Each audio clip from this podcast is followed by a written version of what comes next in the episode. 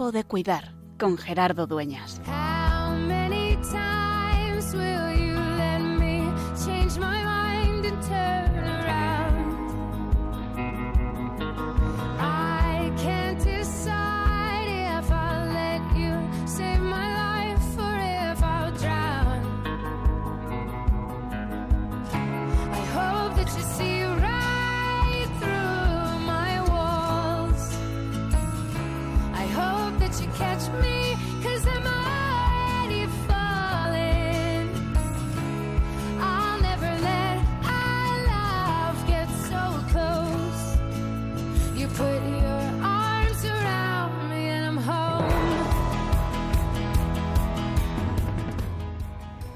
Hay un lenguaje internacional que es el lenguaje de la ternura. Hablemos la lengua que hablemos, nos entendamos como podamos, aunque estemos en culturas distintas. Todos necesitamos sentirnos amados. La felicidad, algunos la definen como la capacidad de saberse amado por quien necesitamos que nos ame, por quien nosotros amamos. Y eso se da en todos los momentos de la vida. Pero es cierto que cuando el sufrimiento se hace presente, cuando la enfermedad toca nuestra puerta, se hace especialmente importante. Y por eso, cuando uno sale un poco de su zona de confort, del lugar de lo conocido, se da cuenta que hay algo que nos une. Nos une esa dignidad humana que cantamos en el Salmo, ya antiquísimo de los tiempos de David, que es el hombre para que te acuerdes de él, el ser humano para darle poder, lo coronaste de gloria y dignidad. Todos poseemos una dignidad irrenunciable y en el defender esa dignidad, en hacerla patente y que el otro, el que sufre, el que está en una situación de vulnerabilidad, se descubra digno, nos jugamos la vida. La vida aquí y la vida con mayúsculas. Por eso, cuando tenemos oportunidad de acompañar sin palabras, caemos en la cuenta de lo importante que es siempre, hoy y cada día, cuidar.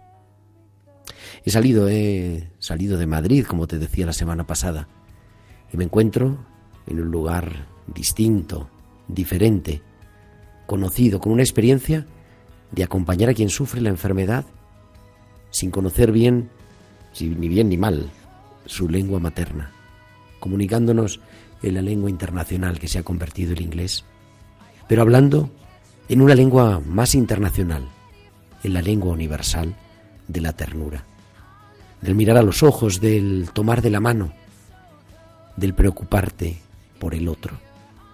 Y con una sonrisa decir, me importas. Y en la presencia del que cuida, la presencia de Dios. Por eso hoy también, en este primer martes de julio, como cada martes nos recordamos que es, que sigue siendo siempre, tiempo de cuidar.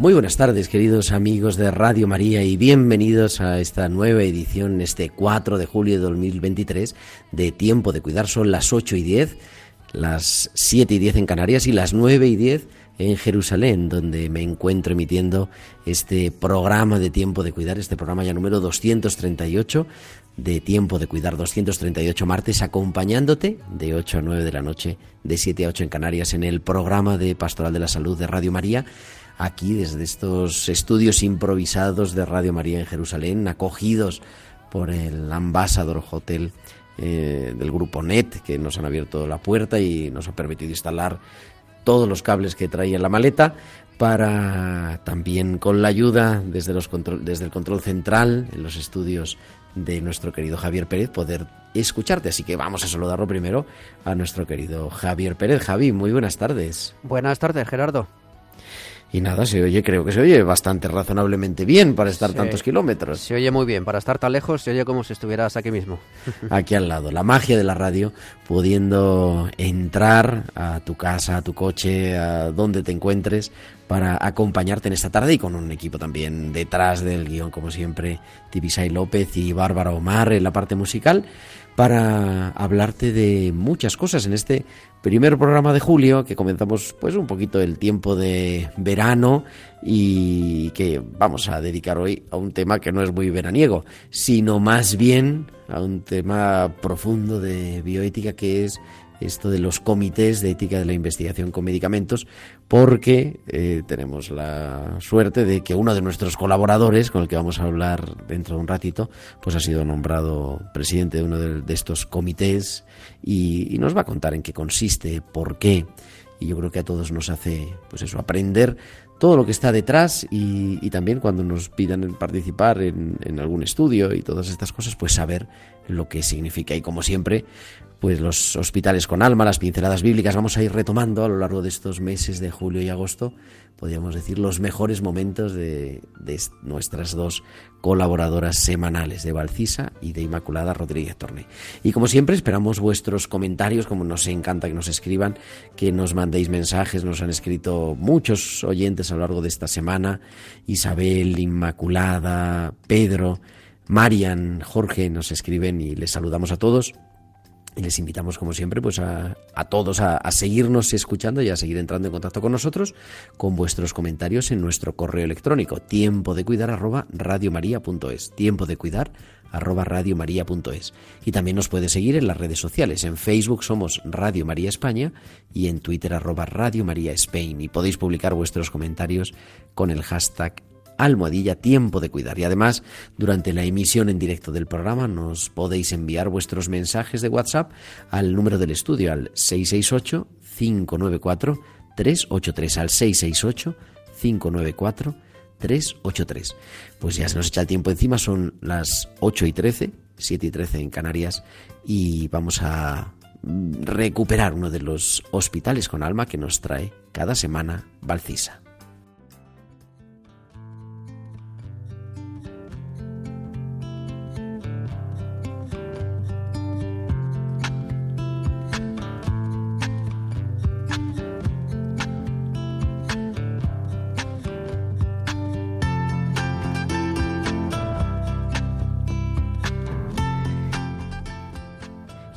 Allá, por hace casi un año, el 7 de junio del año pasado, del año 2022, Valcisa nos traía estos hospitales con alma que hoy, en este 4 de julio, recuperamos. Es el- los hospitales con alma de Valcisa en tiempo de cuidar. Buenas tardes, Gerardo, y buenas tardes también a todos los oyentes. No olvido sus pasiones. Haciendo zapping por la noche el otro día, me encontré que una persona habla de su ceguera y cómo, a pesar de haberse quedado ciego hace cuatro años, vive. Lo que contaba no difiere de aquellos pacientes con los que hablo y están más serenos. Todos ellos coinciden en que nadie quiere la enfermedad, pero no sirve de nada pasarse la vida entera quedándose encerrado en uno mismo. La vida pasa y no te espera. Él transmitía alegría y alegría por vivir. Tengo ilusión por lo que me espera cada día. Me levanto con ilusión de vivir. Cuando uno olvida sus pasiones, se encuentra en el borde de la desolación. Y Juan, a pesar de reconocer que sus ojos ven solo oscuridad, él es capaz de tener una vida iluminada e iluminar a los que se encuentra. Hasta la semana que viene. Pues le damos las gracias a Valcisa por cada semana acercarnos sus hospitales con alma en Radio María, en tiempo de cuidar. Feelings start to permeate. We lie beneath the stars at night. Our hands gripping each other tight. You keep my secrets, hope to die.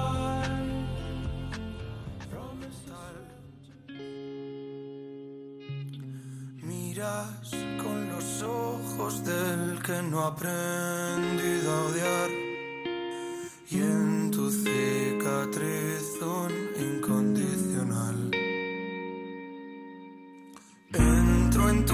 palacio de cristal.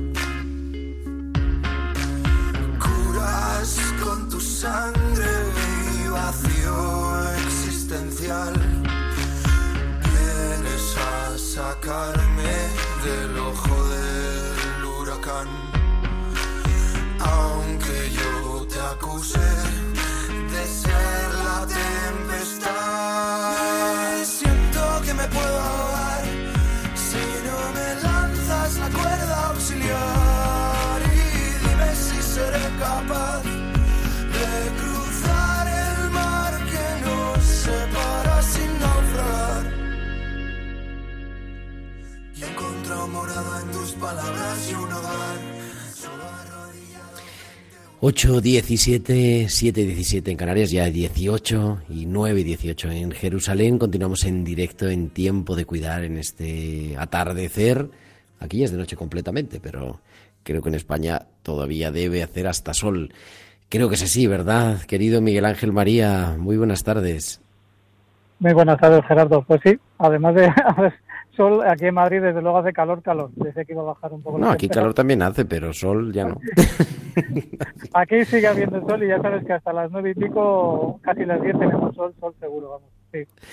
Así que bueno, así estamos. Miguel Ángel María, médico, colaborador de Tiempo de Cuidar, que en fin, eh, no está tertulia habitualmente, pero que vamos a hablar de un tema importante, de esto de los comités de ética de investigación de los hospitales, porque claro, pensamos que en los hospitales solo hay consultas, quirófanos y cafetería, y hay muchas más cosas, Miguel.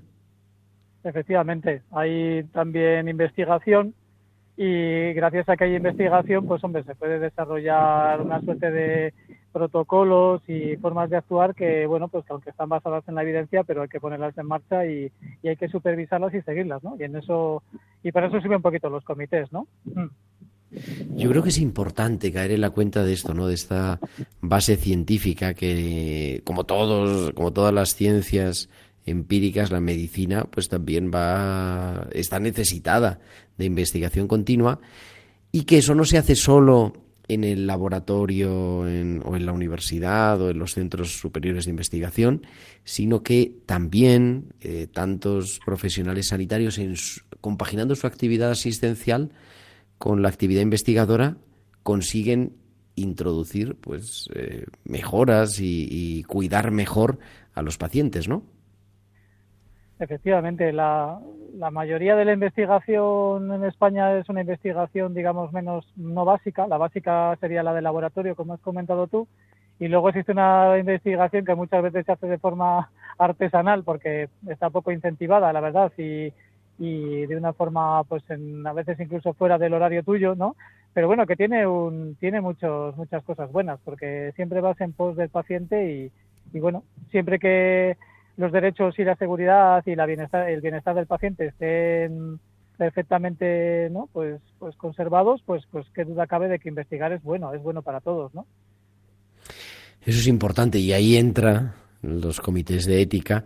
Normalmente en los hospitales, hasta donde yo conozco, corrígeme si es de otra manera, hay dos comités de ética. Un comité de ética asistencial, que es para ver cómo se trata al paciente, y el comité de ética de investigación, que son de los que estamos hablando ahora, ¿no? Es así, Miguel Ángel. Sí, en principio existen dos comités de ética. El comité de ética, obviamente, asistencial, que dilucida problemas éticos del día a día, ¿no? Pues, pues desde, yo que sé, una suerte de problemáticas con niños hasta pasando con problemáticas, pues negación del consentimiento o, tutela de personas, ¿no? Y luego, por otro lado, estaría el nuestro, que sería el que yo participo, que es el Comité de Ética e Investigación, que tiene dos perfiles. En algunos hospitales solo es Comité de Ética e Investigación y en otros es Comité de Ética e Investigación con medicamentos. Esta segunda pata pues está desarrollada hace muy poquito y, y, eso permite que los comités de ética puedan hacer investigación con nuevos medicamentos o con medicamentos que ya había previamente, lo que se llaman estudios post-autorización, para, uh -huh. para ver la eficacia y la seguridad de los mismos, ¿no? Entonces, bueno, pues estos serían los comités de ética de investigación con medicamentos que en el que yo estoy en dos de ellos aquí en Madrid. ¿Cuál es vuestro trabajo o, en fin, vuestra dedicación, podríamos decir, mejor dicho, porque aparte de evidentemente atender a los pacientes, lo que hemos hablado siempre, pero sí. ¿cuál es el, el desempeño del Comité de Ética de Investigación con Medicamentos?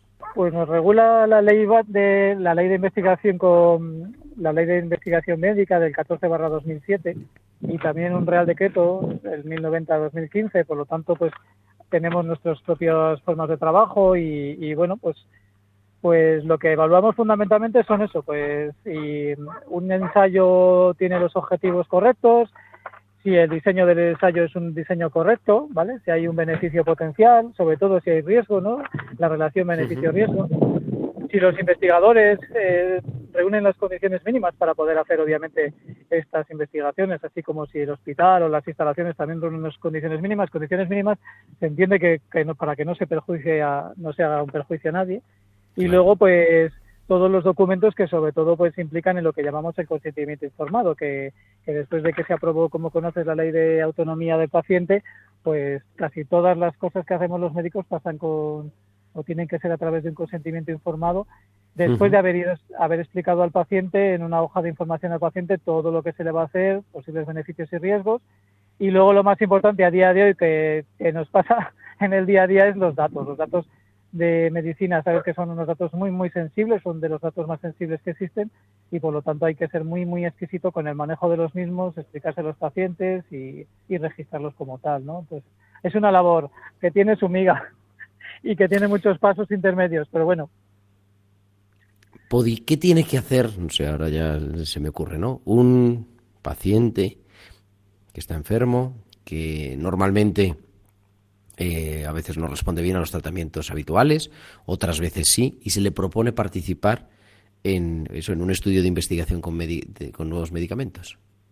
Pues fundamentalmente lo que tiene que hacer es eh, leerse bien lo que llamaríamos la hoja de información al paciente, que es una hoja preparada con un lenguaje que, que, también nosotros velamos de que sea un lenguaje entendible, legible y, y bueno, pues que pueda ser incluso para menores, también existen hojas adaptadas, ¿no? Para 12 a 17 años, ¿no? Incluso con viñetas, ¿no? Para que, bueno, pues el paciente sepa un poquito primero de lo que, qué se le quiere hacer o qué se le propone, qué puede obtener de beneficio y qué puede obtener de perjuicio, ¿no? Y qué se va a hacer con, con sus datos y sobre todo que participar es voluntario y que en un momento determinado puede determinar que no quiere seguir participando por el motivo que sea. Obviamente si hay una complicación pues sería una manera de pararlo, pero él puede decir en un momento determinado que no quiere seguir con el con la investigación por el motivo que, que le parezca bien y, y, tiene todo el derecho a, a recabar el, a, el, el, consentimiento informado. Eso sería más o menos lo que, uh -huh. lo que hacemos. Entonces, bueno, pues, Una primera tarea, eso, que el paciente sepa el, a lo que, es, eh, lo que consiste, ¿no? No se trata solo claro. de que el médico dice, ¿te parece bien esto? Sino que sea claro. consciente en la medida claro. de su capacidad. En eso hemos avanzado muchísimo, muchísimo, muchísimo. De hecho, existe, siguen existiendo por ahí leyendas urbanas de que se investiga sin consentimiento del paciente, que no se informa, etcétera, etcétera, y no es cierto. La verdad es que todo está regulado. De hecho, existen multas millonarias de si realmente las cosas están mal hechas y si se, se hacen cosas sin conocimiento del paciente, obviamente no se van a hacer, pero si se hicieran o, o se alterase algún tipo de esto de en el protocolo, pues, pues estaría penalizado. De hecho, existen personas, existen gente que se dedica exclusivamente a supervisar todo esto, que no se produzca ninguna alteración en lo que sería el, protocolo del, del, ensayo, ¿no? Sí, yo creo que eso es importante recalcarlo, ¿no? Los protocolos están absolutamente pormenorizados, cómo se tienen que hacer, y de hecho, por eso existen entre otras cosas, otros niveles también de control, pero entre otras cosas, los comités de ética. Sí, porque además nosotros somos, como por decir de alguna manera, la segunda parte, porque hay una primera parte que la lleva la, la Agencia Española del Medicamento y Productos Sanitarios, que también tiene que dar un visto bueno a que ese medicamento que se pretende ensayar o aquel medicamento que ya está comercializado o no comercializado, pues pueda también ese protocolo pueda hacerse también. O sea que somos como dos entidades en paralelo que tenemos que estar de acuerdo, que las dos podemos poner pegas a los ensayos. De hecho, es una de nuestras funciones, eh, elaborar una suerte de documento o de, por de alguna manera, de, de report, ¿no? Para decirle a la persona que, que está investigando si lo puede hacer o no y si no lo puede hacer, ¿por qué? Y si puede subsanar lo que nos parece que debe subsanar y lo subsanar como Dios manda, pues podría, podría hacer al final el ensayo. O sea que es esa, esa parte, digamos, que dicen los investigadores que nosotros siempre ponemos. Pues, Eso te iba a Eh, decir. Digo, entonces los investigadores sois los malos de la película, ¿no? Claro, nosotros para el investigador somos los malos, nosotros y la agencia somos los malos, porque somos los que en teoría regulamos y tal, pero bueno, también eh, estos son unas medidas que se pusieron así tan exhaustivas precisamente para evitar que los laboratorios, que también es otra leyenda urbana, ¿no? La de los laboratorios están ahí metiendo presión para que se investigue y hay mucho dinero por medio y tal, pues para que los laboratorios no puedan hacer las cosas mal, sino que les hagan bien y obviamente paguen sus tasas para que esto se haga, porque todo esto tiene también sus tasas y para que las lo que son los protocolos, como hemos comentado, estén bien hechos y que no perjudiques al paciente y, y que no se haga con él ninguna cosa que esté mal, sino todo beneficio, ¿no? ¿De quién es la iniciativa de un nuevo medicamento, Miguel? Pues las empresas farmacéuticas, eh, en general, hay unas empresas farmacéuticas que no son las que conocemos, que son empresas farmacéuticas, por decir de alguna manera, que están haciendo alguna especie de labor de búsqueda de, de nuevos medicamentos ¿no? en distintas áreas. Ahora parece que se apunta mucho al tema de, sobre todo, de lo- la inmunomodulación, ¿no? sobre todo los, lo que llamamos anticuerpos monoclonales o los, o los tratamientos biosim- los, los tratamientos biológicos en general, ¿no? Y entonces lo que van buscando es, pues, pues por decir de alguna manera, eh, nichos, target, eh, cosas que no se han investigado hasta la fecha, cosas novedosas, ¿no? Porque si alguien Ujú. encontrara algo novedoso que se pueda desarrollar y tal, pues claro, iba a ser único en el mercado hasta que apareciera la competencia y por lo tanto en esa carrera tiene una ventaja. Pero bueno, uno de cada diez sale, los otros nueve se quedan en, el, en la investigación y eso cuesta mucho, mucho dinero y por supuesto también mucha regulación como la nuestra, ¿no? O sea que realmente para ver un medicamento nuevo hay muchos que se han quedado por ahí, pero bueno, a veces hay sorpresas, medicamentos que no se esperaban para una cosa determinada, que al final acaban sirviendo para otra porque alguien ha hecho un protocolo, lo ha armado bien, lo ha presentado y ha dicho, pues mire, este medicamento que no servía, yo que sé, para este tipo de tumores, igual sirve para, para este cosa en el ojo, ¿no? Y, y ha funcionado. Eso es importante y, es- y eso también, claro, parte de la investigación, ¿no? La aspirina, entre otras cosas, ¿no? No Sí, se utiliza correcto. ahora para lo que Correcto. se creó. Sí. Luego está el problema de la seguridad, obviamente, porque claro, los medicamentos cuando se ensayan, en los ensayos clínicos, pues como te puedes imaginar, participa muy poquita gente, participa un porcentaje muy bajito de gente. Obviamente en esa gente aparecen efectos secundarios, pero no todos. Entonces, claro, se necesita que lo lleve, que lo utilice mucha, mucha gente para ver cuáles son los efectos secundarios. También estos ensayos son ensayos de seguridad, en principio, ¿no? Porque ven cómo se comporta el medicamento a medio y largo plazo, y eso también es fundamental antes de, de que llegue a estar en la farmacia para todos, ¿no? O sea que es una labor muy Vosotros bonita. la estáis en la fase 3, podríamos decir, del estudio, ¿no? Cuando ya se Sí, puede en- a veces en la fase 2 también, en algunos tenemos fase 2, pero sí, sí, fundamentalmente somos fase 3, igual que la Agencia Española del Medicamento, para, para dar el visto bueno, el ok, para hacer los últimos ensayos casi ya en vida real de- del, del fármaco, ¿no? Mm. No, eso es importante, yo creo también mm, conocerlo, ¿no? Que un medicamento no es que llega un día que se le ocurre a uno y dice, le voy a dar esta pastilla a este señor que pasaba por aquí, sino primero se hace una gran investigación en el laboratorio, con animales, y después hay una fase 2, como decías, ¿no? Con algunas personas sanas eh, para ver la seguridad del medicamento. La dosis eh, la dosis más correcta, la que no produce toxicidad. sí. También se hace con, con otras cosas, ¿eh? también se hace con, con material de diagnóstico, también se investiga con el material diagnóstico, o sea, con pruebas diagnósticas, también se investiga que van desde el escáner y pruebas de estas hasta, yo qué sé, pues con el COVID hubo muchas de estas rápidas, ¿no? De pruebas rápidas que se dieron, que pasaron por los comités Y para, todos esos tests. eso test. es, eso es, eso es. Y, y también, pues a lo mejor alguna cosilla que se hace a nivel, pues yo qué sé, de, de- de, mm, cualitativa, ¿no? De investigación cualitativa también pasa por el comité. Los, las cosas observacionales, es decir, cosas que ya han sido, que ya han estado pasando, bases de datos, ¿no? Todas esas cosas. Y luego ahora, pues toda la inteligencia artificial también pasa por nosotros. O sea que es una labor muy, muy, muy, muy grande, la verdad. Pero bueno, es bonita. es bonita porque estás ahí en medio de muchas veces de dar el visto bueno a algo que puede ser importante para la gente, ¿no? Claro, claro que sí, claro que sí. Querido Miguel, es un placer escucharte. Como tú eres de la tertulia, te invito a que te quedes con nosotros también un ratito más y, que bien. puedas participar en la tertulia. Muy bien, muchísimas gracias. Bueno, son las 9.31, las 8.31, 7.31 en Canarias. Continuamos en directo, en Tiempo de Cuidar en Radio María y entramos enseguida en el tiempo de la tertulia.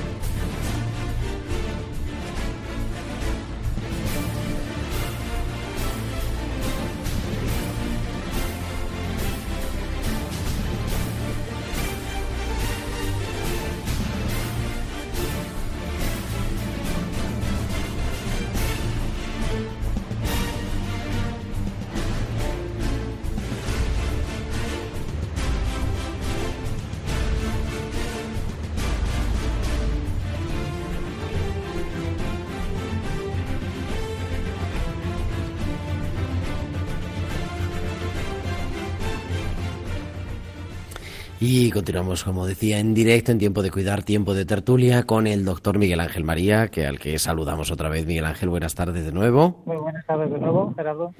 Y a la doctora Carmen Sánchez Carazo. Carmen, buenas tardes. Buenas tardes, ¿qué tal? Muy bien, aquí estamos hablando de esto que también a ti te ha tocado en tu tarea profesional, ¿no, Carmen? Esto de los comités de ética de investigación, Pues no sé si con medicamentos, eh, pero... Me ha tocado en el Comité de, de Ética y de Investigación, estuve en el de Carlos III y, y bueno, creo que es eh, algo muy positivo. Yo me he alegrado mucho eh, cuando me contó que estaba en el comité, porque además una persona eh, tan ética, una persona tan profesional, es muy bueno, porque como él ha dicho, aquí se defienden los derechos de las personas, la protección de datos, eh, la seguridad, el, el consentimiento informado. Bueno, pues creo que es un, un gran trabajo el que va a realizar, porque además él es un gran profesional y una persona muy ética, sí, sí. Eso también, claro, que, en fin, hay que darlo por descontado. La preparación técnica, pero también la preparación bioética, que necesariamente tiene que ser una preparación humana, ¿no? ¿Cómo, cómo lo veis? Claro. Sí, sí, sí. No, no tanto como en el comité de, de ética asistencial, donde verdaderamente sí que entran pues todos, todos, todos los principios de la ética que usamos en medicina, ¿no? Porque nosotros quizás más apuntamos más al principio de beneficencia o no maleficencia, pero bueno, también la justicia es una cosa y, eh, que, que debe de primar, ¿no? Pero bueno, sí, sí, la verdad que tienes que tener una formación muchas veces te echas en la mochila cosas que no que no te gustaría, ¿no? Pues a lo mejor algún ensayo que te gustaría que estuviera mejor o, o que apareciera un día un ensayo que, que curara a la gente determinado tipo de cosas, ¿no? Que no aparece nunca. Mm. Oye, entonces digo yo, os pregunto a los dos expertos, cuando a uno le dicen que tiene que, que si quiere someterse, quiere participar en un estudio con nuevos medicamentos, hay que echarse a temblar porque lo suyo ya no tiene solución. Bueno. Bueno, pues eh, depende, depende. No A siempre tiene que ser así, claro. Pues depende, porque hay enfermedades crónicas que, el- que surge un nuevo tratamiento y lo que hay es que explicarle muy bien al paciente los posibles pros y contras. Y, y bueno, pues si la persona quiere de una forma libre, porque mm, a veces pues son enfermedades crónicas eh, que no significa que es que ya haya que echarse a temblar. Pues las primeras personas que se pusieron la insulina, pues gracias a eso vivieron muchísimos años. Sí. De hecho, en el consentimiento informado, de hecho, en el consentimiento informado, cuando hay un capítulo que pone beneficios, ¿no? Y dice posibles beneficios y dice puede que usted no tenga ningún beneficio de participar en el ensayo, así debe de ponerse, aunque sí que pienses que pueda tenerlo, porque todo lo demás sería inducir a que alguien eh, eh, estuviera o quisiera tener ese fármaco porque pensara en un posible beneficio que a lo mejor no lo va a tener, ¿no? Porque cuando se hace contra placebo, por ejemplo, el de placebo está claro que no va a tener beneficio, ¿no? Y, alema- y a la vez se le dicen posibles perjuicios, ¿no? Pero bueno, cuando a alguien se le ofrece esta posibilidad, quizás no es, no es el último tren. Yo creo que los especialistas además lo saben hacer muy bien. Además seleccionan muy bien aquel paciente en el que creen que le falta algo en su patología que podría ser beneficiado por esto que es novedoso y, y siempre en su beneficio. Además ellos son los primeros que saben si hay que parar o no hay que parar y qué paciente puede ser el que se beneficie. ¿no? Yo creo que esa labor del, del clínico en ese sentido también es muy interesante. Sí. Eso es muy importante. Y recordar eso, yo creo también y invitar ¿no?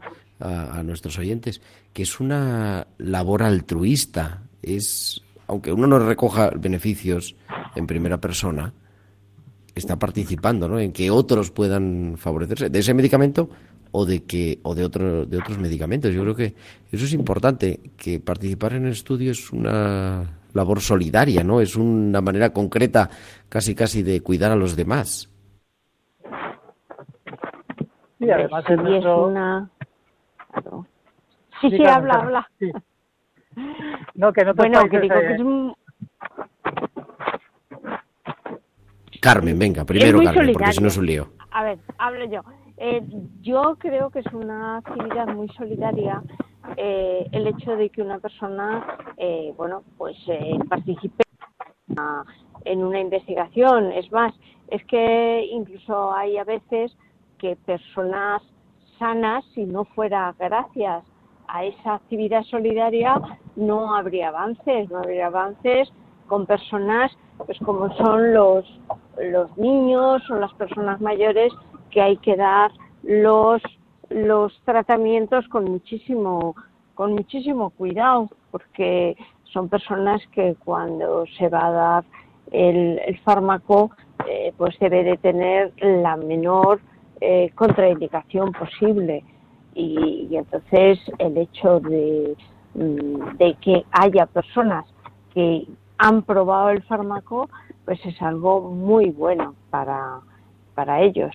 ¿eh? Miguel. O sea, yo creo de que es hecho- muy solidario. sí. De hecho, se, se, se intenta que no se intenta que no haya una, un pago directo al- a la persona participante, sino que como mucho el promotor pues pueda a lo mejor eh, dar una dieta para que se pueda desplazar al lugar donde tiene que hacerse las pruebas o, o tal, ¿no? Porque si hubiera un pago directo pues también podría ser una forma encubierta, ¿no? De que alguien pudiera a lo mejor querer hacer o participar en un ensayo por un beneficio, ¿no? Pero no, yo creo que es muy solidario. Sí que es verdad que cuando lees la coletilla esa, verdaderamente, cuando te dicen que vas a participar en un ensayo clínico a lo mejor a 52 semanas y, te dicen que a lo mejor no tienes ningún beneficio, pues sí que es verdad que, que tu amor propio puede decir, bueno, yo sí te puedo beneficiar, pero a lo mejor simplemente se va a beneficiar otros, los que están con el tratamiento activo y no con el placebo, por ejemplo.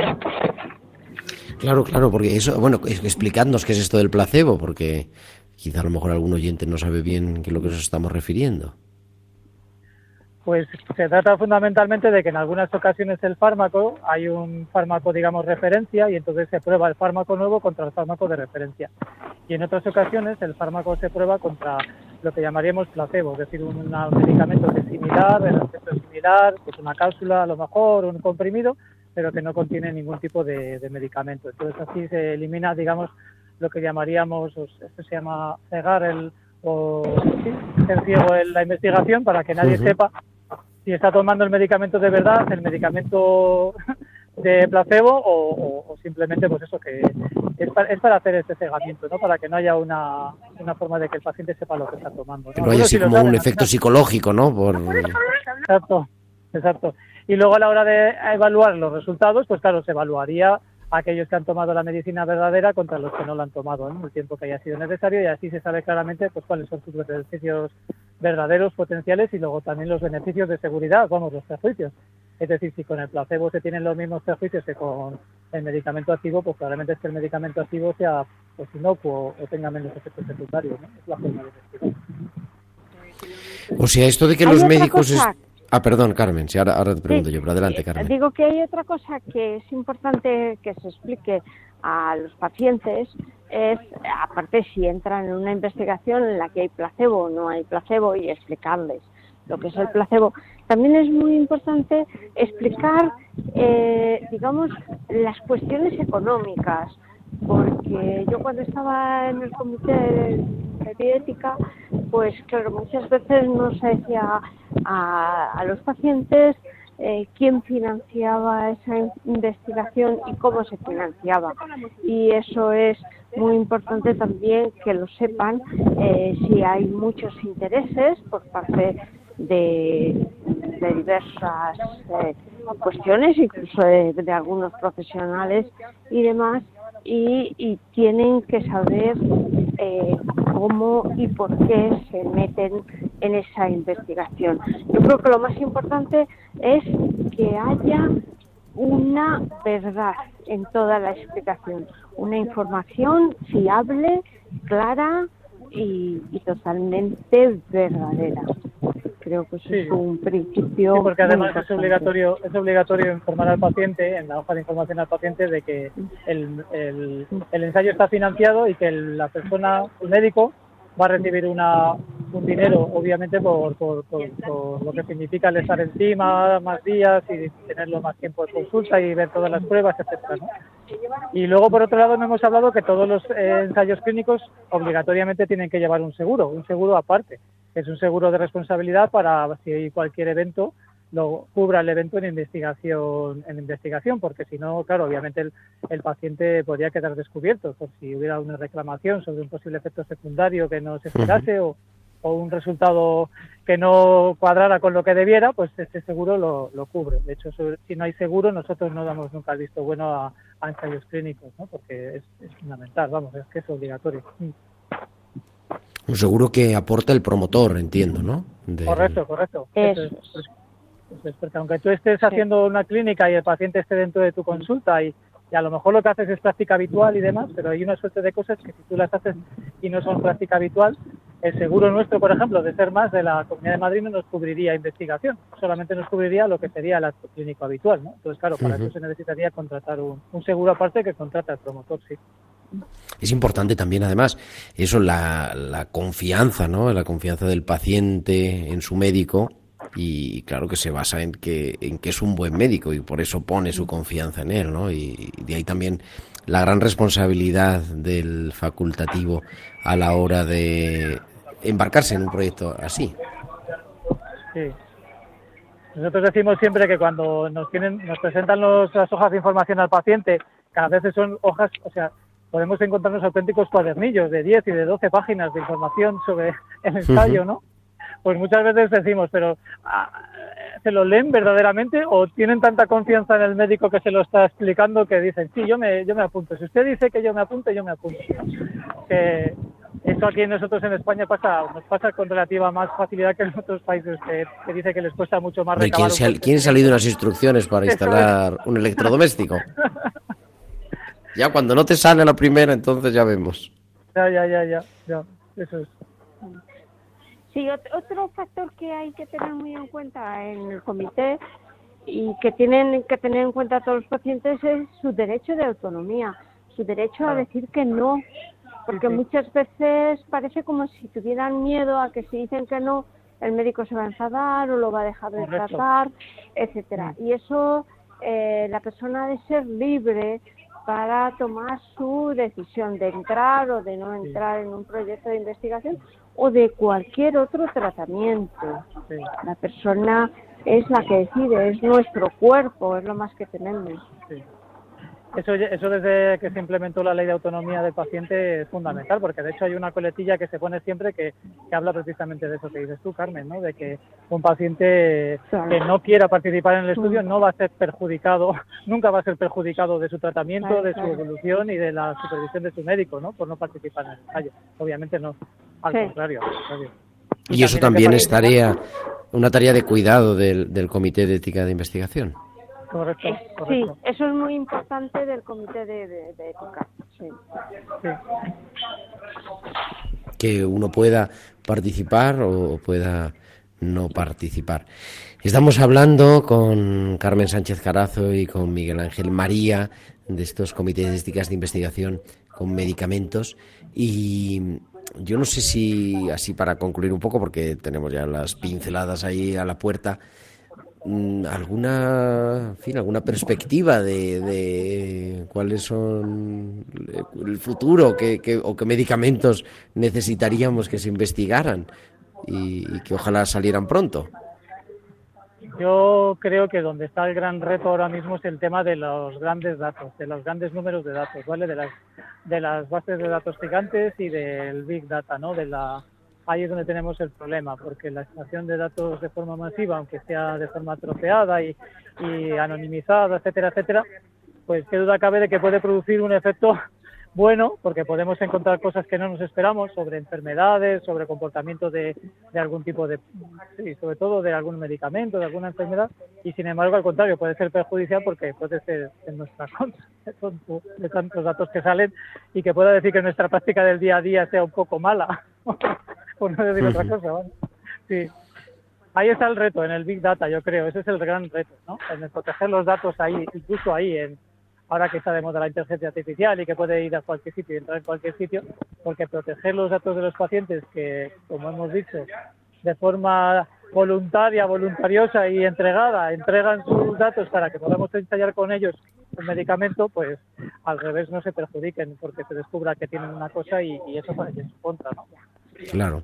Yo creo que es uno de ahora eh, parece que estamos en la, en la inteligencia artificial como que fuera todo negativo, pero es verdad que una de las partes positivas es ese, esa capacidad de análisis de tantísimos datos que se podrían tener a nivel mundial, ¿no? De los diferentes estudios, incluso de comparar eh, pues introduciendo el, el informe, todas las patologías que tiene el paciente, ver lo que decías antes, ¿no, Miguel Ángel? Si un medicamento a lo mejor se piensa que es para una cosa, pero luego arregla otra.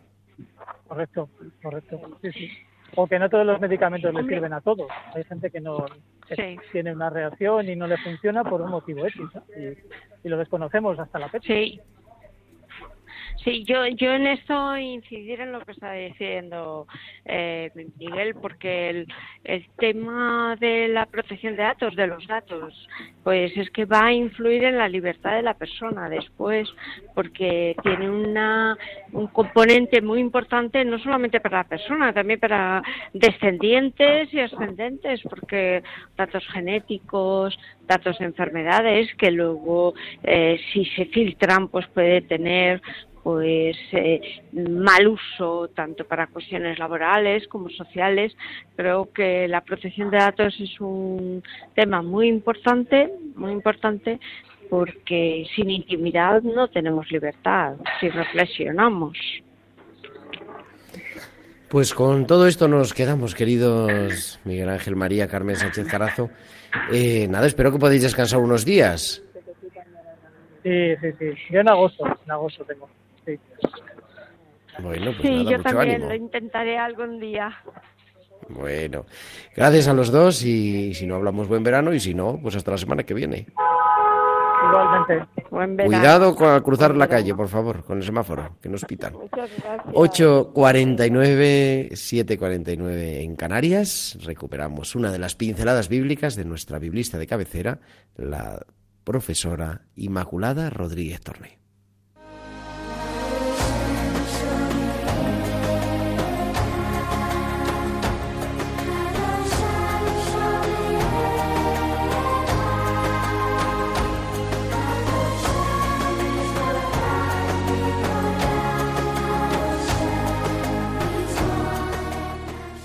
Y una de las pinceladas que hemos emitido a lo largo de este curso que ahora culmina en este verano es de la curación de Bartimeo, el ciego de Jericó. Son las pinceladas bíblicas que cada semana nos trae Inmaculada Rodríguez Torné. Muy buenas tardes, Inma. Buenas tardes, querido Gerardo y queridos oyentes de Radio María. En las pinceladas bíblicas de hoy seguimos meditando en el pasaje de Bartimeo, el ciego curado por Jesús a las afueras de Jericó. Llegaron a Jericó, y cuando salía de allí con sus discípulos y un gentío considerable, Bartimeo, hijo de Timeo, un mendigo ciego, estaba sentado a la vera del camino.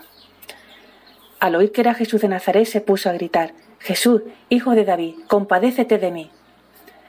Muchos le reñían para que se callase, pero él gritaba más fuerte, Hijo de David, compadécete de mí. Jesús se detuvo y dijo, llamadlo. Llamaron al ciego diciéndole, ánimo, levántate, que te llama. Él dejó el manto, se puso en pie y se acercó a Jesús. Jesús le preguntó, ¿qué quieres de mí? Contestó el ciego, Maestro, que recobre la vista. Jesús le dijo, Vete, tu fe te ha salvado. Al instante recobró la vista y lo seguía por el camino. Marcos 10, 46 y 52.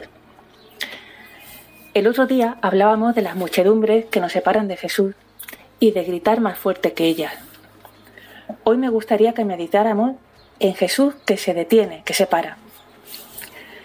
Jesús no se paró en Jericó, esta ciudad conocida por los lujos y los placeres, porque a eso Jesús no le llama la atención.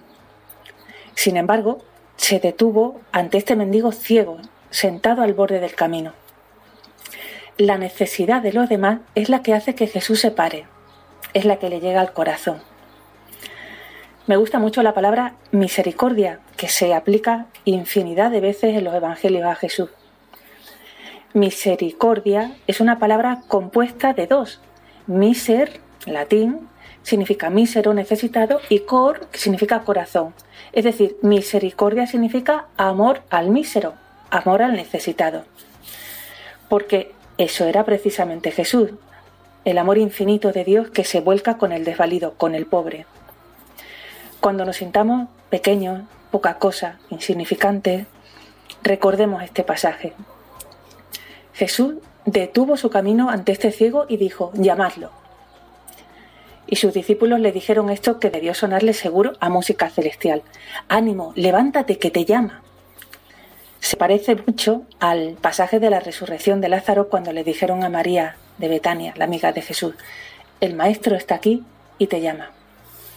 María estaba deshecha en lágrimas por la muerte de su hermano, pero salió corriendo al encuentro de Jesús. Ante circunstancias difíciles de la vida, y puede haber algo más doloroso que la muerte y más difícil, a mí me gusta decirme a mí misma esta frase. El maestro está aquí y te llama. Pero volvamos a Bartimeo. Son muchas las distracciones que, en forma de muchedumbre, nos separan de Jesús y hasta de nosotros mismos. Permitámonos cada día unos minutos de silencio para gritarle al Señor si hace falta nuestras necesidades. Reconozcámonos, cada uno, ciegos que no vemos lo verdaderamente importante de la vida, mendigos de cariño y de atención, sentados como él al borde del camino, faltos de energía y de vitalidad para caminar. Y desde nuestra miseria gritémosle a él, Hijo de David, ten compasión de mí. En estos momentos de oración, el Señor nos dirá como Bartimeo, ¿qué quieres de mí? Y ahí podemos sacar nuestra lista de peticiones. Pidámosle lo que necesitemos. Señor, que vea, que entienda, que tenga fe, que actúe con sabiduría, que tenga paciencia, que sea amable, que pueda perdonar, tantas cosas.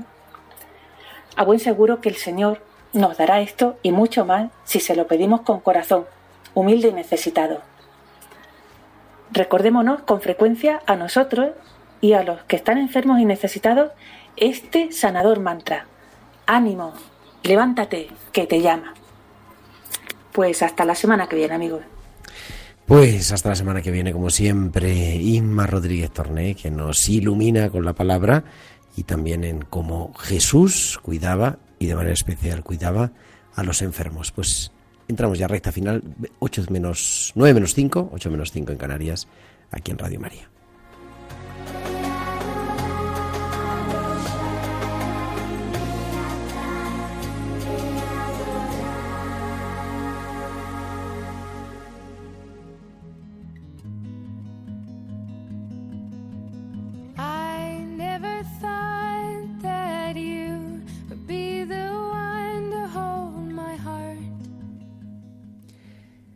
Resulta interesante, la verdad, el saber no ocupa lugar, pero ocupa tiempo y aprender cómo funcionan las cosas y tanta gente que está trabajando, a veces no en el cuidado directo, pero sin el cuidado indirecto y necesario de los demás, como hoy hemos aprendido con este proceso de investigación con medicamentos. Y llegamos ya al final de nuestro programa, pero volvemos la próxima semana, el próximo martes 11 de julio, que vamos a dedicar en el día de San Benito pero si todo va bien y las conexiones funcionan, el programa a San Camilo, que se celebra el 14 de julio, y así pues nos vamos preparando la fiesta de este gran santo, de este uno de los grandes de la Pastoral de la Salud. Será el próximo martes, como siempre, a las 8 de la tarde, las 7 en Canarias. Agradecer a Javier Pérez el esfuerzo hoy de manera especial en el control de sonido y a todos vosotros que nos sigáis escuchando. Y ahora a las 9 en punto, a las 8 en Canarias, Vida en Cristo con nuestro director editorial, el padre Luis Fernando de Prada. Que tengáis una feliz y santa noche. Un abrazo de vuestro amigo el diácono Gerardo Dueñas.